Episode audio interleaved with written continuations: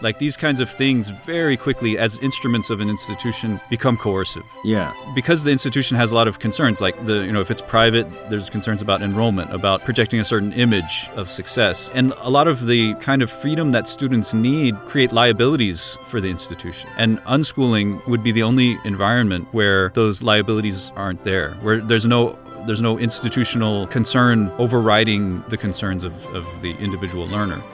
The biggest thing we lose, okay, the number one thing we lose if schools shut down or if everyone starts unschooling, is the incredible wealth of knowledge that teachers have, not so much about their subject area, but about how children are Yeah. uh, and how children proceed through life. Right.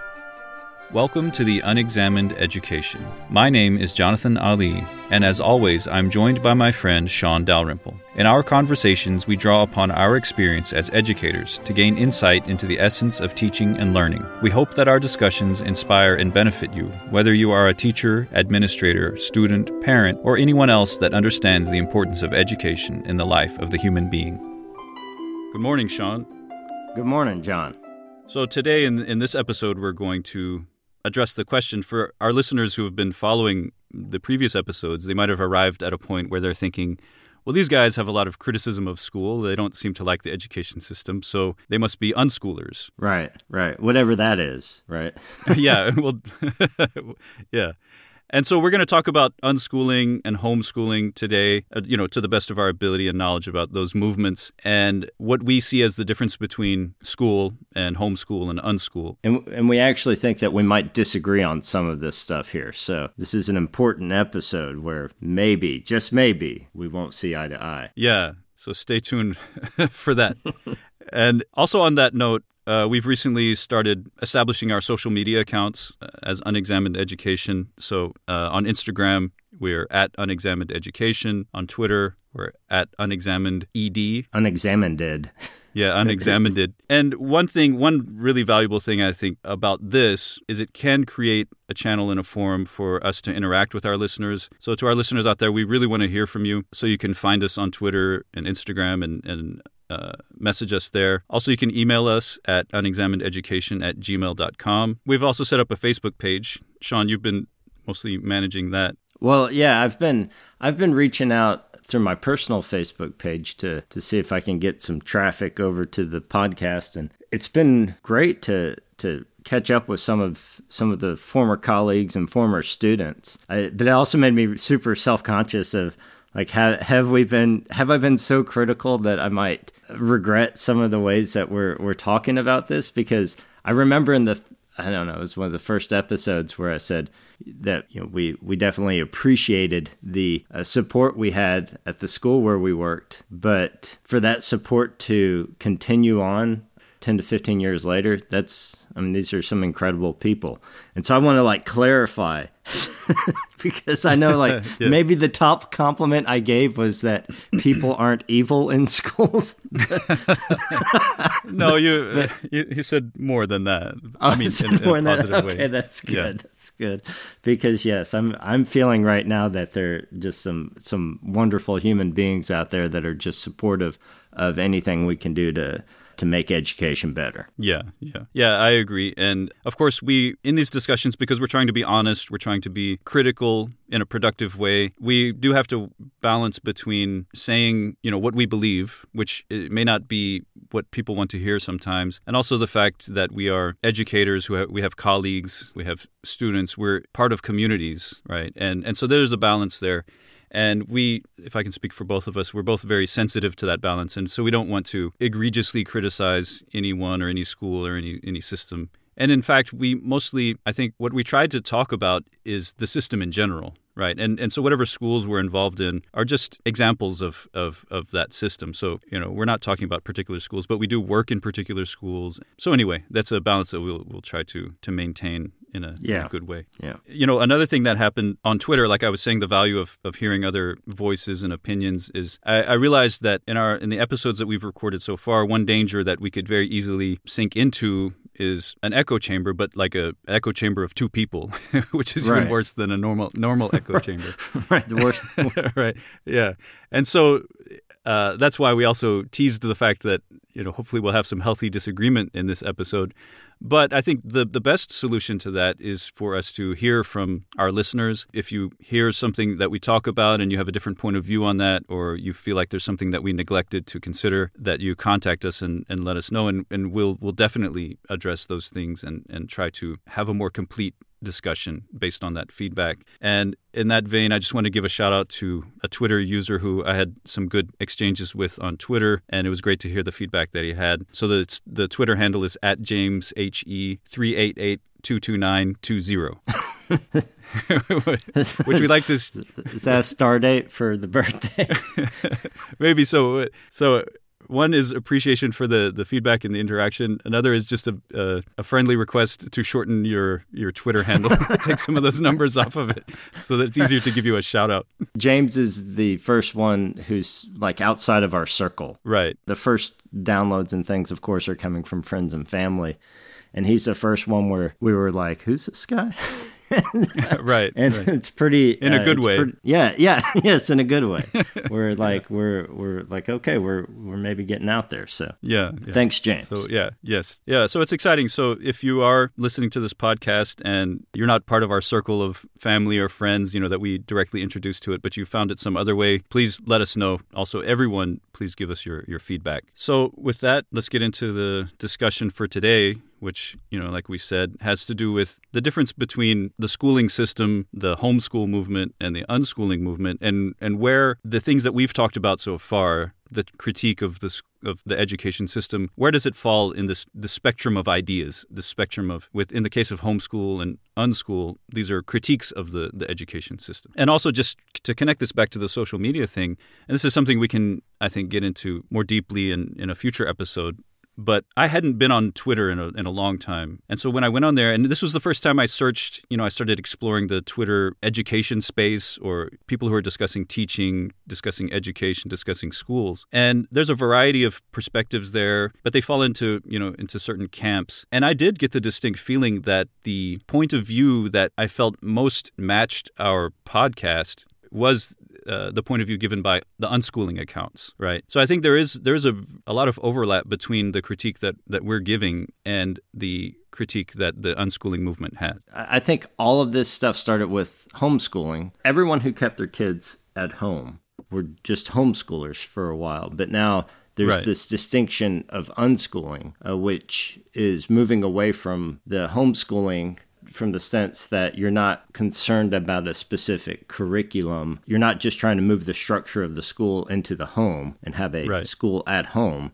Uh, you are fundamentally questioning the the structure of uh, schooling, which of course we do quite a lot of here. So right, but I I kind of think that are we getting into it now, Jon? yeah, let's get into it. okay. okay, like one question I I'd say for you, Shaun, is that like one distinction that you know between the two of us personally is that my family we have been homeschooling uh, our children right. mostly.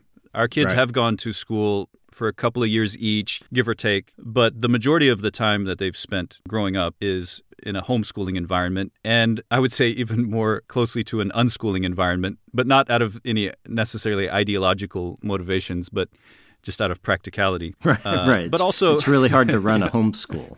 right. Yeah, it's it's really you know this is one thing I'll say about homeschooling is that if you're tried to when because we started off trying to do that, we tried to create a school structure at home and use that structure to educate our children. But it's really difficult because that structure is based on having the resources of a school, right? Like right. having a, a, faculty, having all the you know materials and books and, and everything that that that lend themselves towards structuring your, your program that way. And one of the first things that you run into is you realize that you're at such a disadvantage, right? Yeah. Uh, and and so that's what we ran into, and so we settled on unschooling. well, but also, you know, we, we liked the ideas the you know the basis bases for it. But I think you your situation, Shaun, is is probably that's that's something that you would be unlikely to to consider. Is that correct? Right. Yeah. I'm I'm unlikely to consider it. For me, it's more about making sure that my my children eventually, but right now I just have one child in school that she's comfortable with the school and it seems to be a place that's going to nourish her, yeah. her growth intellectually and physically. Right. Just finding the right school, I, I, I recognize that that's a privilege that not everyone has, and it's I think it's a not even necessarily a privilege based on wealth all the time, uh, so much as it is on insider knowledge. Mm-hmm. Uh, so I feel like you can find these schools where the concern for the kids is is so comprehensive uh, that they do think about things that maybe a parent doesn't really think about. Yeah, I think the the like you mentioned the issue of, of privilege, especially in the U.S. You know, it may be different in in other countries, but when it comes to private schools and homeschooling, even and unschooling, require a certain flexibility in the the family structure and and the the time of the parents, and for instance, one parent not working, right. things like that. So that's that's a really important point that we have to keep in mind. Also, like you're saying, like being in the situation where you can go and find a school and choose a school also involves what's referred to these days as, as privilege. So that's that's one thing. And and this is actually, I guess, what I would say is one of the main reasons why I don't consider myself an unschooler in that sense. Because when I when I think unschooler, I think it's a movement towards this becoming a more widespread phenomenon in practice. But I don't think that it's practical as a widespread phenomenon in practice. I might be wrong about that, so this is also a chance for any unschoolers out there, you know, who argue that it could be. We'd like to hear that. But I think the only the only answer for widespread education in a society is some kind of school we shouldn't talk about schooling or choice of school, whether someone's a homeschooler, unschooler, or whatever, going to a, you know sending their kids to a public school or private school. We shouldn't talk about it in a theoretical way as if all of these options are open to all right. families. Right. That's one point I wanted to make. That's fair. Because for many families, they don't have even more than one option. Right. It's the public school. There's not a community to get everyone together and and and just create a school and yeah, that's right. Yeah, yeah, that, right. That exactly. does come a, from a certain perspective, whereas there's plenty of people out there who they don't have time to really look around and investigate right, these right. things. Right.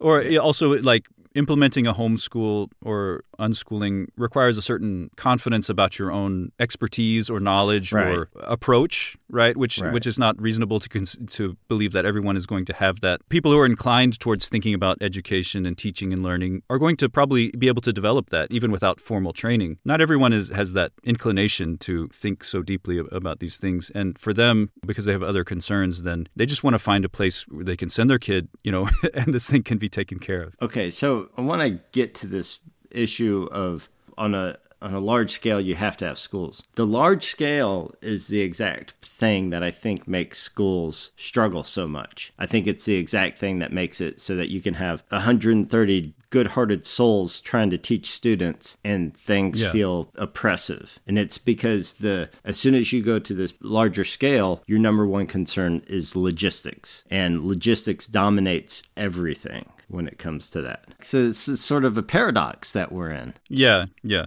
Yeah, I think school does bring a, a it does bring a paradox and that's exactly my that's my main critique of, of school and trying to establish a school is that a school is an institution and we mentioned this in, in a previous episode when we were talking about how something that can get in the way of learning is the teacher's ego right like right. if the teacher becomes the vehicle of learning and the teacher's interests and whatever the teacher wants becomes central in a lot of ways then that can become an obstacle to the learning of that teacher's students. Right. And on the larger scale, we mentioned that that the institution also has an ego, right? It also has its interests, its its desires, its image that it has to maintain, its identity, and that's one advantage, a serious advantage that the idea of unschooling has over schooling is because unschooling removes completely removes this entity, this external secondary entity that doesn't even really deserve to have an identity in itself. It's not like a, a sentient being or something. Just uh, I think in my mind there's a lot of parallels with corporations here and, right. and other institutions like religious institutions,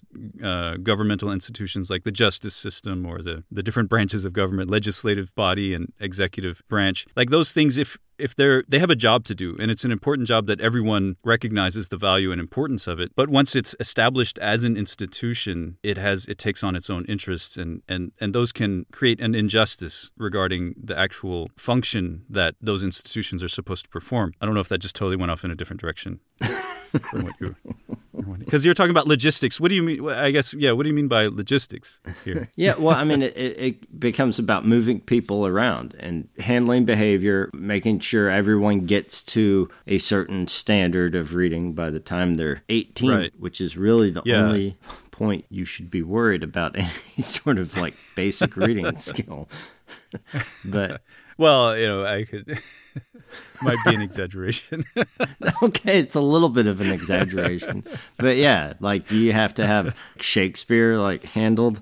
by the right, time you're 18 yeah. no no yeah, or ever don't. really although we love you, shakespeare you if know. you're yeah yeah if you're into it that's great but like yeah. yeah do i need to whip you through it no all, all, all that's doing is creating resentment so like in the particular that we're talking about with shakespeare like how much shakespeare resentment is out there because kids are just whipped through reading it and actually have no real interest in it. And so they say flowery language. And now I'm going on a soapbox right. that has nothing to do with. yeah. so, what you mean by logistics is the fact that this institution, this school, takes upon itself the responsibility of managing space, time, resources, and dictating to these human beings, these young human beings, how they're going to spend their time, what their movements throughout the day are going to be, uh, what their activities are going to be. Yep. And restricting, actually restricting them quite a bit from what the, what would be available to them, what choices would be available to them in, for example, an unschooling environment. Right. Right.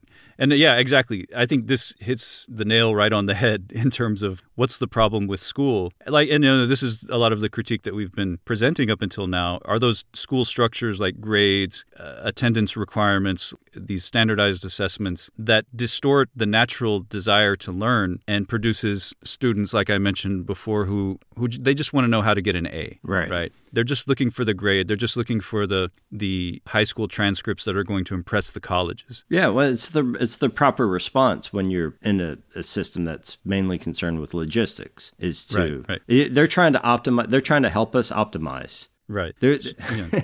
but but there's there's all these background things that they don't realize are going on maybe or they're of the selection of students that don't have to worry about it but schools aren't really interested in giving everyone A's. That's right. that's another thing that yeah. happens in a big Yeah, exactly. System. It's not good for the school to give everyone A's. Right, right. You know, it hurts the credibility. yeah, it's good for everyone to pass the state mandated test. But yeah. But if everyone's walking out of there with a 4.0 or a 5.0, then right, it hurts the credibility. right. Yeah.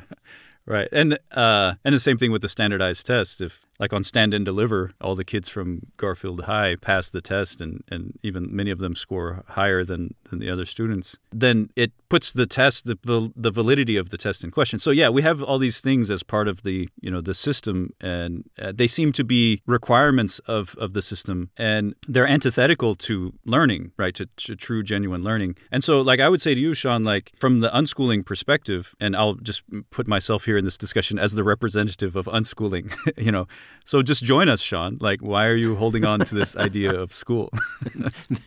because a little bit of oppression is good. I mean, it's okay. You're going to have to explain that.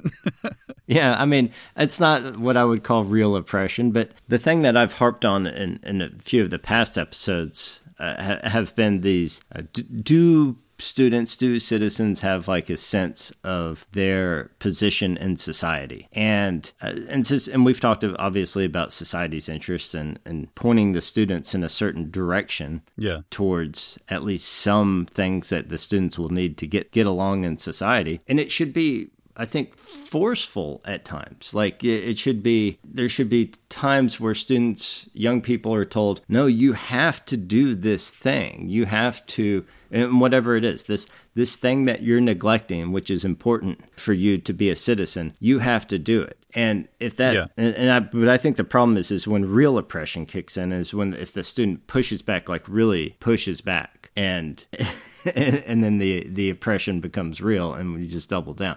No because like yeah. to push back against something like that is a is a healthy way of understanding uh, what are your real interests? And if you're going to put something aside like facility with numbers right you don't i'm not going to develop my my skills with numbers. I don't care about this numeracy thing okay prove it. Sure.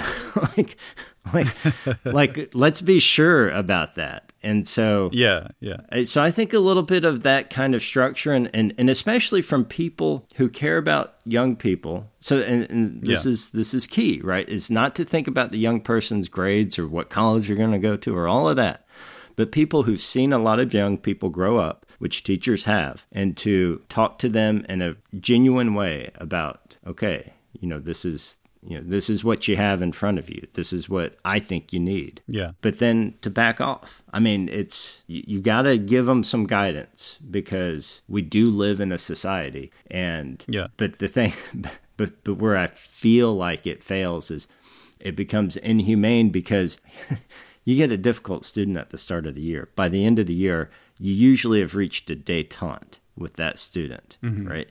Maybe in a good situation, you have some sort of productive dialogue and you're getting a sense of where that kid is and, and how to help that Yeah. kid out. And you maybe you know maybe you've met the parents a couple of times. Yeah. But then the school, because it's concerned with logistics, takes that student away from the teacher that he has built, worked hard possibly to build a relationship with. And now you've got another teacher who's got a whole nother perspective on things. And I think that's where Right. that's where it really falls apart. And that's where the structure of it becomes real oppression rather than like this sort of pressure. I think that's what I should call it. I shouldn't say a little bit of oppression is good. That's just going to sound bad. But pressure, like real pressure, real pressure about what you're neglecting is important. And that's where I think like, okay, how are you doing that, homeschoolers? Like where's the where's the system to ensure that that the kiddos are getting that pressure. Uh, Well, homeschooling definitely homeschooling definitely can have that. Oh, did I say homeschoolers? Yeah, yeah. But if you're talking about unschooling, this so this is where I'm going to yeah, push back on you like because maybe maybe it'll happen. because I think not. you're yeah I think you're straw manning unschooling a little bit here. Oh, uh, I'm because sure like straw man unschooling. because you're portraying it as if as the this like these children who are being unschooled have no adults in their lives to guide them or right. you know Right. or, or like talk to them Yeah. about what's important you know, Right. or, Right. or like what's out there in the world Yeah. Uh, yeah. Yeah. so, what I'm is your picture of unschooling? I think you know that now you it's like if you don't want to talk about this, just just let me know. You can you know we can edit this out. But I think your your picture of unschooling might be shaped by that kid in your neighborhood that you you told me about. I haven't thought about him in years, but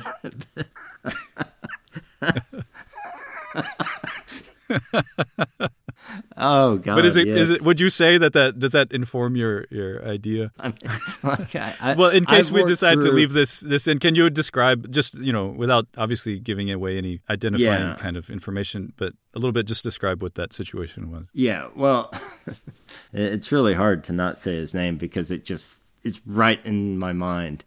But uh, Right. it was a it was a young man, and he he was always coming around the neighborhood looking for work to do, and he was always coming. He, was probably twelve or thirteen, and really rough. Like he was. Uh, he he came asking for work in an aggressive way, and Uh huh. uh, and he clearly would- didn't know how to like what the proper right, way of doing right, that. Right. was. and and so the, well, he always came around. I don't know if it was his brother or his dad, but it was it was a guy that was older than him by you know maybe just enough that he was his dad, but but like also young enough where I thought, well, this guy, yeah, I don't know what's going on with him, but he would never talk, right? So Uh, okay. and, and so, as far as I know, this might have been the curriculum, right? You know, the the playing out of the, of the curriculum. In which case, it'd be brilliant. Right. Yeah. Uh, but you know, I would try to throw work his way. maybe that I'd was his always- teacher. You're saying maybe that was his teacher. Right, right, right. And I, I would try to throw work his way and and sort of hear him out on on anything he was concerned about. And so this is like, you know, I'm, I'm, teaching at a big public school all week, and then like on the weekends, he would often come around and, and like ask for work aggressively. what was it? Can you what what would he actually say? I can't imagine the aggressive way of asking He's for work. he'd be like, "Well, you got some weeds over there, and I, I'm gonna have to t- pull those up for you." You, you- and, and And you're like to pay me like that or what? Yeah, I don't remember really how the the he was never he was never like charging a lot, and so it was never really Yeah. I don't remember money ever really being the factor. It was more of just like uh, like how did we get this comfortable, you know? right. and and I would see him all the time. I mean, I would see him. I, I think I, I strongly suspe- suspected that he wasn't in school because uh, you know I saw him over the course of years to the point where I, he should have shown up at the high school. Uh, that we were teaching at, and uh, Yeah. and also I'd gotten warnings from other neighbors about about Yeah. him. And I always and I felt like yeah, I understand the warnings because he's you know he's got he's coming in he's really trying to get work and you got this silent older guy in the background and the, the older guy wouldn't work like if he if i ever gave him work the older guy would just like get on his bike and bike off um, for a little while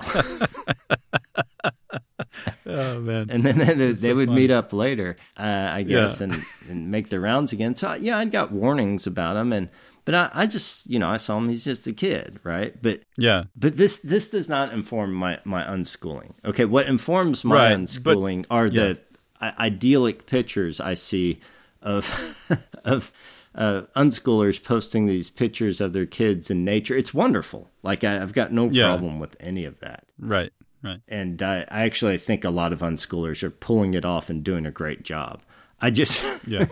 I, I guess I'm like hyper cautious about this. Well, we can just like pluck them right out and things will be fine because, yeah, I think there's basic things that uh, that we got to put pressure on kids to learn because they, they might be capable of learning it and they won't have an opportunity to learn it otherwise. That that's the Right. That's the You mean like like when you say put pressure, do you mean that for example, if you introduce algebra to a kid and they're resistant to it and you know they don't take to it at all. Let's say you give them an algebra book, book and make available to them some instruction but they don't continue with it. it would the pressure come in the form of saying, "No, you're going to have to do algebra like 30 minutes a day at least." right Or something right. like that. Is that what you mean? Right. Well, I mean, that's how.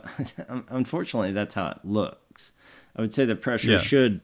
I imagine the pressure should look like a consistent interaction with an adult who says this is important, and Right. uh, and you have to show up and point out why it's not important each day if you're not if you're not doing it. Yeah. And To me, it's it's you could it could be framed in the, in the sense of the difference between like soft power and hard power. Yeah, yeah, but but and that yeah, and the soft power because there's no tools to force the kid, right? There should be no no tools to to coerce. Yeah. It it just needs to be somebody genuinely interested. And here's another problem, right? Uh, that I think is unfortunately out there, although I don't think it's as widespread as it might seem to be. But a teacher that's genuinely interested in the subject does not have any trouble explaining to young people what's interesting about it. I mean, not not Right. to say that that you can logically point to oh there's a, a utility to this but you can express your interest in certain moments of that study and that can be something that takes uh, takes hold in someone else Yeah. So I would to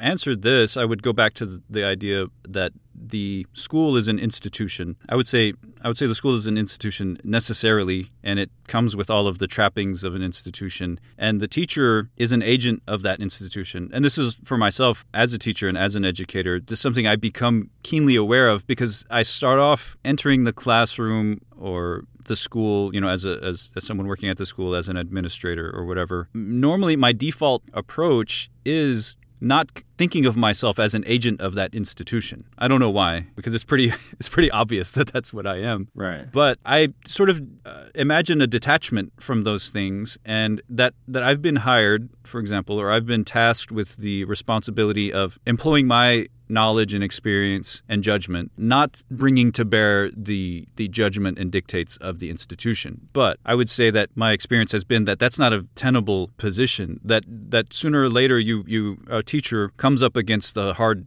facts that his or her job is to be an agent of the institution. I, I think an unschooler would say this is the exact problem with schools is that they are institutions and they are going to take on these institutional concerns that go against learning. And even though even these these kind of benign and beneficial intentions that you're talking about, which is to make sure that a student really has the opportunity to experience something before deciding that that it's not for them, for Right. example, right? Like these kinds of things very quickly, as instruments of an institution, become coercive. Yeah. Because the institution has a lot of concerns like the you know if it's private there's concerns about enrollment about projecting a certain image of success. And a lot of the kind of freedom that students need create liabilities for the institution. And unschooling would be the only environment where those liabilities aren't there where there's no there's no institutional concern overriding the concerns of, of the individual learner. Yeah, well, and and I'll say like right now in present day, it, here here's how I would like to you know state a cautious to be cautious going into unschooling. This is what I would like to say. Unschoolers, I understand that you're concerned about this institution and how it might restrict some of the important freedoms of a young person. But consider this larger project of civilization. Are you sure that you can present your child with the deep philosophical concerns that our country was founded on? Do you have the background in geometry to understand the, the brilliance of early thinkers like Pythagoras and Euclid? Do you have the enthusiasm for literature to show what a story can mean to a young person? And how that is an mm-hmm. important tool for for a young person to have in assimilating himself into society. Yeah, that's what I would like to caution the unschoolers. But unfortunately, right. the unschoolers the, are the unschoolers are winning right now because I can't say that schools generally are concerned with that concern with education yeah. from a philosophical basis is what I'm trying to present there. Right, right. So the question is can schools can schools be committed to the actual principles of education and learning to the point where and this is the the, the school that I can imagine that would would be able to to pull this off would be one that commits itself to some basic principles to such an extent that as soon as the institutional practices start undermining those, then the institution would see itself as becoming disqualified or or void, you know, of, of credibility in the sense of implementing those. But that's pretty radical, you know, like that's right. something that, that, that is radical. It, but it would be the, the way it could happen is, is it would have to come from the parents. It'd have to come from thoughtful parents. It'd have to come from thoughtful students who are in that system. Yeah. And and see where the see where the institution has become dominant and has right. lost its vision. Yeah, so I, I push back purely on theoretical grounds. Right now, yeah. if it's like, you know, if you're just going to a big a big school or even a small school and you don't know anything about that school and it's just the school that you can send your kid to, it's a crapshoot. You know, it's a total yeah. crapshoot, and it's going to be classroom by classroom different uh, yeah. based on the the teachers that are there because the institution is concerned with the logistical with the logistics and efficiency. Now, now I'm just repeating myself. if I can, let me let me give an example of like of uh, re- more recent experience that I've had that that solidifies for me the problem of the institutional mind and institutional think of of schools and people who are agents of schools, and it, it also has to do with with Montessori schools. And so I'm going to be gentle here because I love you know I'm I admire so much the thinking and, and approach of Maria Montessori, and and I recommend to any educator to read her writing and her work, and you will be inspired because she looks at education from from such a deep point of view that it's it's really uh, you know like amazing to me. Like what I've experienced, and I currently work in a Montessori school as as do you. So of course you know this is taken with that in mind, and uh, you and I participated in an online Montessori training course over the summer, and it was focused on adolescence. But what I'm going to point out is is broader than that. It doesn't just have to do with Montessori adolescent programs. It has to do with this, which every Montessorian knows that the one of the premises of, of Montessori education and approach has to do with the importance of the sensory experiences, especially at the very youngest ages the sensory experiences of being in the, the what you know they refer to as the environment which is means the classroom, and interacting with the the adult who is not called the teacher traditionally in Montessori, but the guide, and purposefully referred to as the guide because Montessori does have a, an approach to the child that respects the dignity of, of the child and and the, the fact that the the motivation to learn comes from within the child, right? So all these things are there. Now, what the the point I w- want to make about the institution is that even with Montessori schools, you see that with the situation of the global pandemic that we're going through right now, that it really puts into question the viability of a Montessori classroom. You know, like like a classroom that that is founded so much predicated so much on these things like being present, you know, sensory experience, interaction, social interaction between people who are physically together. And and for that to continue on in an, in a virtual environment at the very least, I would say that there that there needs to be a question raised that like, is this actually good for kids or not? Right. Based on what our assumptions are about kids and about learning. Is this actually good? I know I'm not presuming to know the answer to that, but I have never, in like in the interactions and, and observations that I've seen of, of Montessorians with this regard, I haven't seen this question raised. I've seen it kind of indirectly being there, like a concern about that. But the assumption that's there is like a Montessori school needs to continue on. Right, right. And it needs to make itself relevant in this context somehow. But to me, like if you're really serious about these assumptions, you would say unless it's bad for the children. Yeah. Right. And if you say if you say unless it's bad for the children, then you have to figure out is it bad for the children or not. But I haven't seen that that question being raised, and that in itself to me is is a manifestation of being agents of an institution. Right. Right. And it And yeah, so if Montessori schools can't do it, there's there's very little hope for other schools. I mean, I don't, when I oh, let me just soften that a little bit. what I mean by hope is not like you know that the school can do a good job, but that it can so radically question its own assumptions. That's what I yeah, mean. I, I think the trouble is, is is that what needs to happen for a lot of families right now is, and COVID's sort of a it's a it's a difficult one to gauge it on because it seems like about half the people are totally fine being around other people. Yeah. But yeah, let's suppose things are a little worse and no one is willing to risk any interaction with anyone else. I think Right. then it's not the right time for social situations, right? It's like here's Right. here's a reality that's placing restrictions on us as biological beings who can be harmed by this virus. So it's just not the right time. But then the school won't survive, right? That's the Exactly. that's the problem is is that the school won't survive and so then you lose this this thing that that can be helpful is not essential but it can be certainly helpful a community of learners you know that's right. that's really what you're you're getting there is is that that strong But mo- yeah, I- yeah the montessori approach puts students with multiple age levels and i think Right. it's it's the most natural way a child can see oh okay how am i supposed to progress to this next level you know i see this person Yeah. a year or two older than i am uh, and he's reading all these books or doing all this math and a child can see himself or herself in that year or two Yeah. You know, so even if if we put aside where we are right now, which is a kind of limbo status where like you're saying some people feel like we're we're overdoing it in terms of the social distancing and and precautions and uh, Right. some people think we're underdoing it, right? But if let's say put that aside and just go back to March, April and May, right, of of 20, 2020 where people were in, in, in lockdown and you know stay at home orders and you weren't even supposed to go to the store unnecessarily right? You weren't supposed to you know meet your relatives and, and all that because there was this idea that we need to just shut down all these these interactions so that this this virus my understanding was it so that the virus could be tracked and and eliminated but I guess that you know that's not what happened but no it's um, just about flattening the curve i think so yeah, right. The flattening the curve, but but like that's also an opportunity to do that is to figure out where Right, the right. infections actually are. But anyway, we don't need to get into all of that. But but anyway, like in that in that circumstance, why does the institution of the school still feel the need to to continue? Like for instance, why isn't this the idea that families are a lot of are under a lot of stress right now?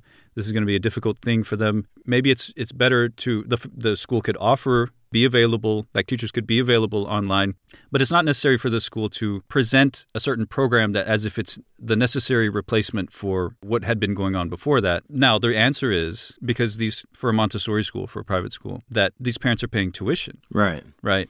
And like you said, like, okay, now the school could say, okay, well, we don't need the tuition, then you're not receiving what you normally receive. But then the, the the survival of the school is in question right the uh, financially. So this is now I'm not saying what should be done or not be done here, but but like the main discussion should be about balancing like the question of the financial viability of the school versus what's good for the students. What's good well for the and children. this is yeah and this is where the real advantage of public schools came through is Yeah. and much to the chagrin of parents uh, but some districts just shut down it's like Yeah, it's right. it's over You know?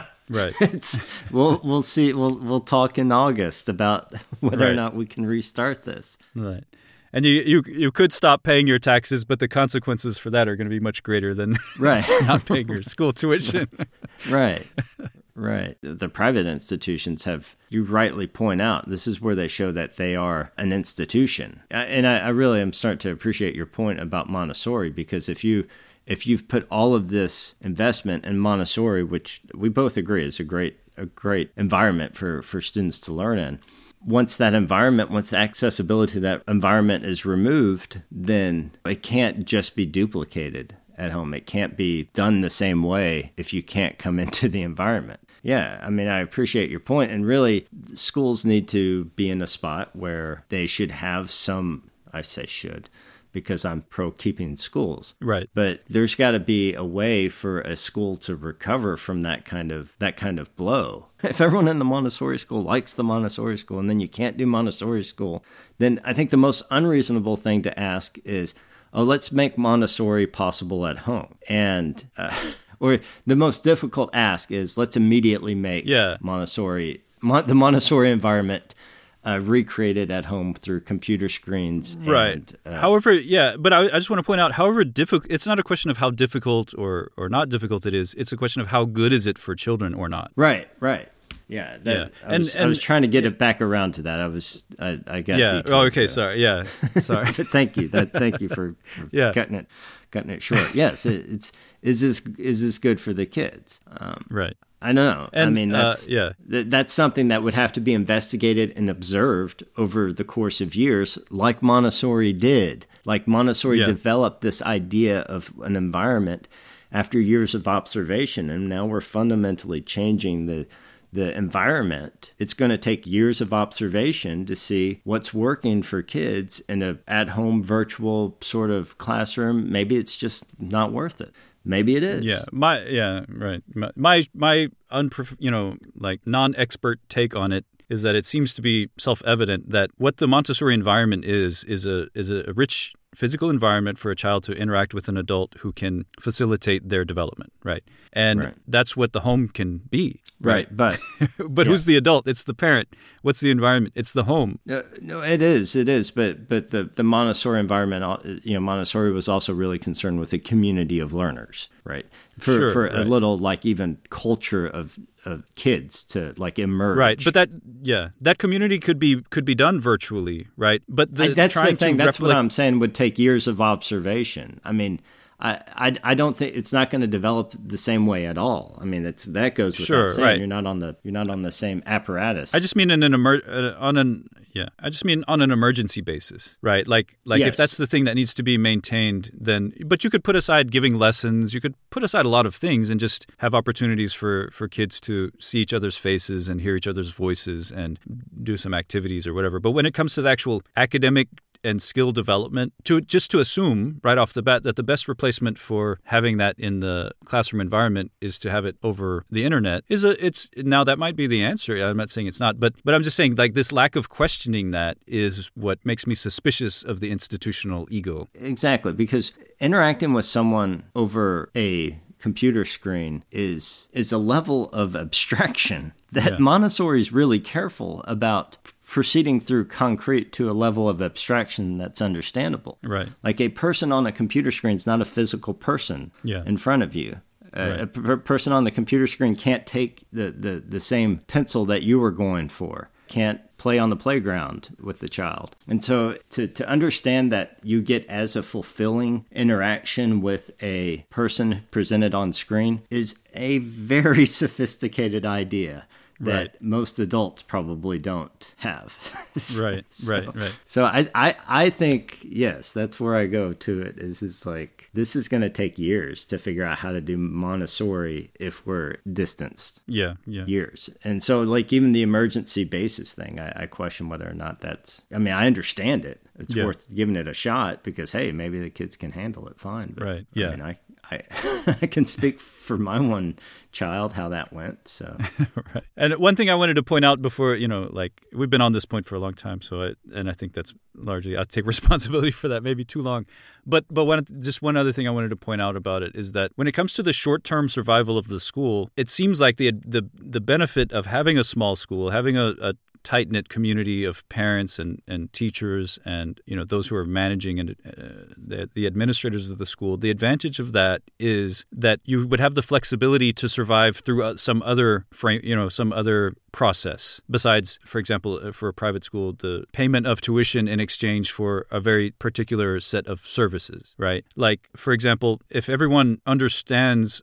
very clearly and, and openly that the school needs to survive on the one hand, right? And yeah so it will still be there when, when we come out of this lockdown or pandemic, then w- there needs to be some way for that to happen, right? Right. And here here are the needs of the institution. Just lay out lay them bare. You know, not like like I guess this this conflating of the needs of the institution with the needs of the child to me is is dishonest. Yeah. So like if if if the institution does have needs and those are real needs and and people value that institution, then those needs should just be addressed directly, not as children's needs, but as the institution's needs. But I don't, I'm not so sure that that's being done. Well, no, I, I think the reason it's not done is because the institution is like a, even a really focused on the child institution, which yeah. Montessori schools tend to be, it's easy to just get into this habit of well what's good for the school is good for the kids exactly right yeah yeah and, and, and like that's it's been how schools have operated for decades right. and not incorrectly and this right. is something where where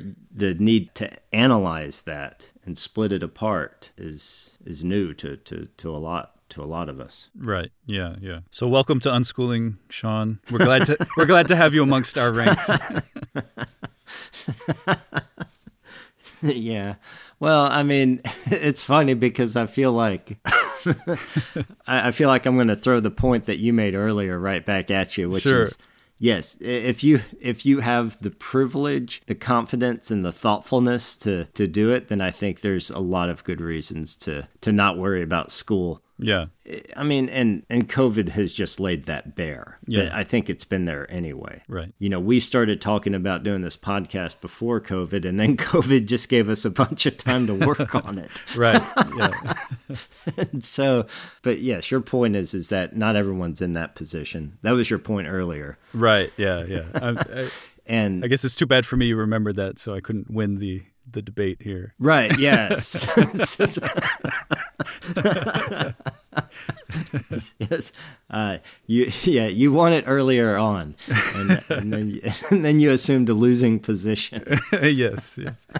And so yeah, I want to make clear also for my you know colleagues uh, at my own school and and and uh, broadly in, in other schools that yes, that's exactly how I feel. Is that I think unschooling makes a lot of sense for a lot of families, and even as an agent of the school that I work in, I hesitate and I avoid telling parents that the best thing for their kid is to come to our school because I know that right. you, you can't say that absolutely and as a blanket statement and and schools right. should never give that impression because the fact is is that families have such different situations and different types of options and different kinds of concerns and, and real things that they have to deal with. And they just have to be supported in making that decision that that makes the most sense for them because of the shortcomings of, of a lot of these institutions like public school, a lot of private schools are also and but what we want, the reason why we I still believe in school, and I think this is, applies to to Shaun, is because we believe that ultimately that has to be the solution for society. Yeah, it, it's it's it's got to be there in terms of getting everybody to to a level, but that but that's just it, right? it's about raising everybody up. It's not about separating people into grades you know, and and to classes and yeah. and to I mean everything about the way it's uh, done is it's about separating off the best. Yeah. Right. Like, right. and yeah, you can let the colleges do that. Yeah. Right. I mean, that's fine if they want to play that game. And, and this is, you know, I, I, I realize I, I focus a lot on students in crisis, but that's impactful. And when you've been teaching a long time, you you've gone through failing students in crisis. Yeah. And you start to think, well, sometimes you have to blame yourself, but sometimes it just doesn't make sense why something that the institution is doing, it seems to be like working against the child. Yeah. And and so that's where you see it, but then I think you see it in a l- lower level with a lot of children and it creates general resentment or skepticism about learning Right. about the institution of schooling and then it, i don't want to revisit everything but while you were talking i was envisioning the biggest thing we lose okay the number one thing we lose if schools shut down or if everyone starts unschooling is the incredible wealth of knowledge that teachers have not so much about their subject area but about how children are Yeah. uh, and how children proceed through life Right. do you understand how many teenagers I've walked through teenagerdom? Yeah. And and yeah, and I think that's valuable. I think that can be valuable to parents in a lot of ways. Some parents don't need it. Some parents have no problem with teenagerdom. But that's where I feel comfortable, right? Right, right. And then other teachers that my child, my six year old child right now, is blessed with a very good teacher who understands that age level. And Mm-hmm. if it were just up to me to understand that age level, we would be in we would be in a lot more there'd be a lot more tension Right, between right. father and daughter Right. But she helps me through that and so i think that's the when i when you were talking it gives me this idea if it's like pulling students out of school is not so bad but not having some sort of place for wisdom of of children like the kind of wisdom that montessori develops through just years of observation and Yeah. trying things there there's an enormous population of Right. people with that kind of wisdom and how how do we have access to that if we don't have Right. schools Right, and provide the the the space, or you know, the I was going to say venue, I don't, but that's not like a Yeah. the uh, the forum the forum, yeah, It's- provide the a forum for those people to develop tho- that experience and and that expertise. right Yeah, I totally agree. There has to be a place for the professional teacher, right? The professional educator, and that's another thing that, that schools do. In the same way, I think we can make an analogy with with uh, medicine or hospitals, let's say, because there's a lot of problems, obviously, with healthcare and the way it's structured, the way the incentives are, and the you know the way it's practiced. Right. And and some people may just get the feeling that this institution is so broken that it would be better for me to just apply my own knowledge about health and medicine rather than engage with this with this institution and then just let it die right and Right. Uh, it's probably not that bad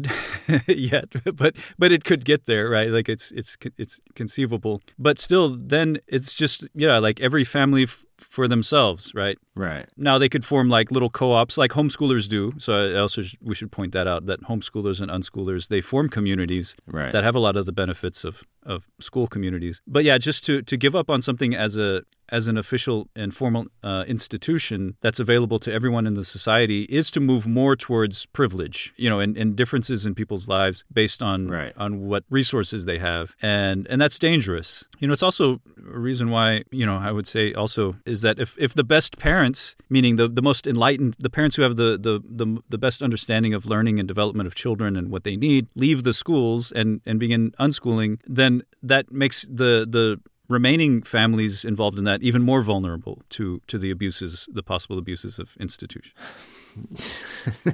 it reminds me of magnet schools right Yeah.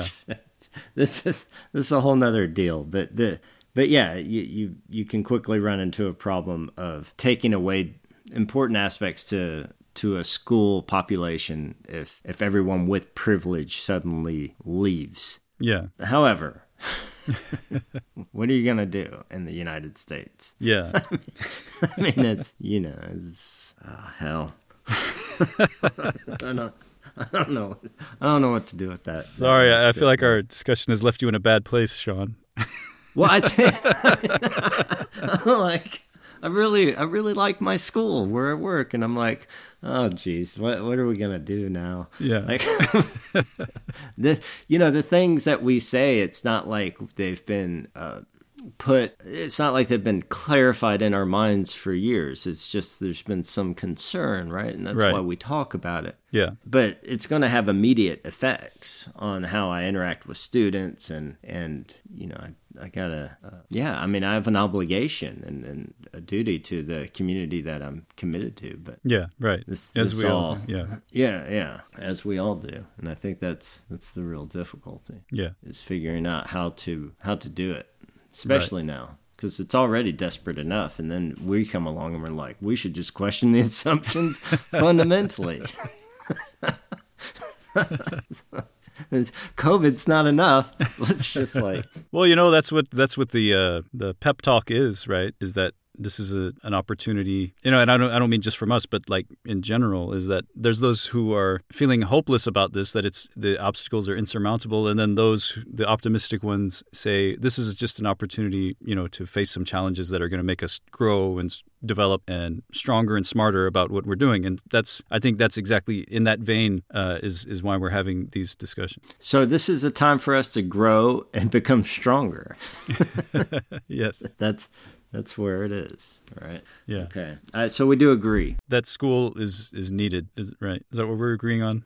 that we should grow and become strong. Oh yeah, yeah, yeah, definitely. Obviously, you you know we've covered a lot of topics here, and some of it there's a lot a lot of points of view and and points that that we've neglected. So so to our listeners, we ask you to uh, engage in this discussion with us, connect with us on Twitter or Instagram, or just send us an email because uh, we'd love to hear from you. You know, any thoughts or feedback that you have about what we've discussed today or what we should cover in future episodes. Yes, thank you. Let us know if we've gone off the deep end. well, you know, you can be nice about that if you're going to say something like that.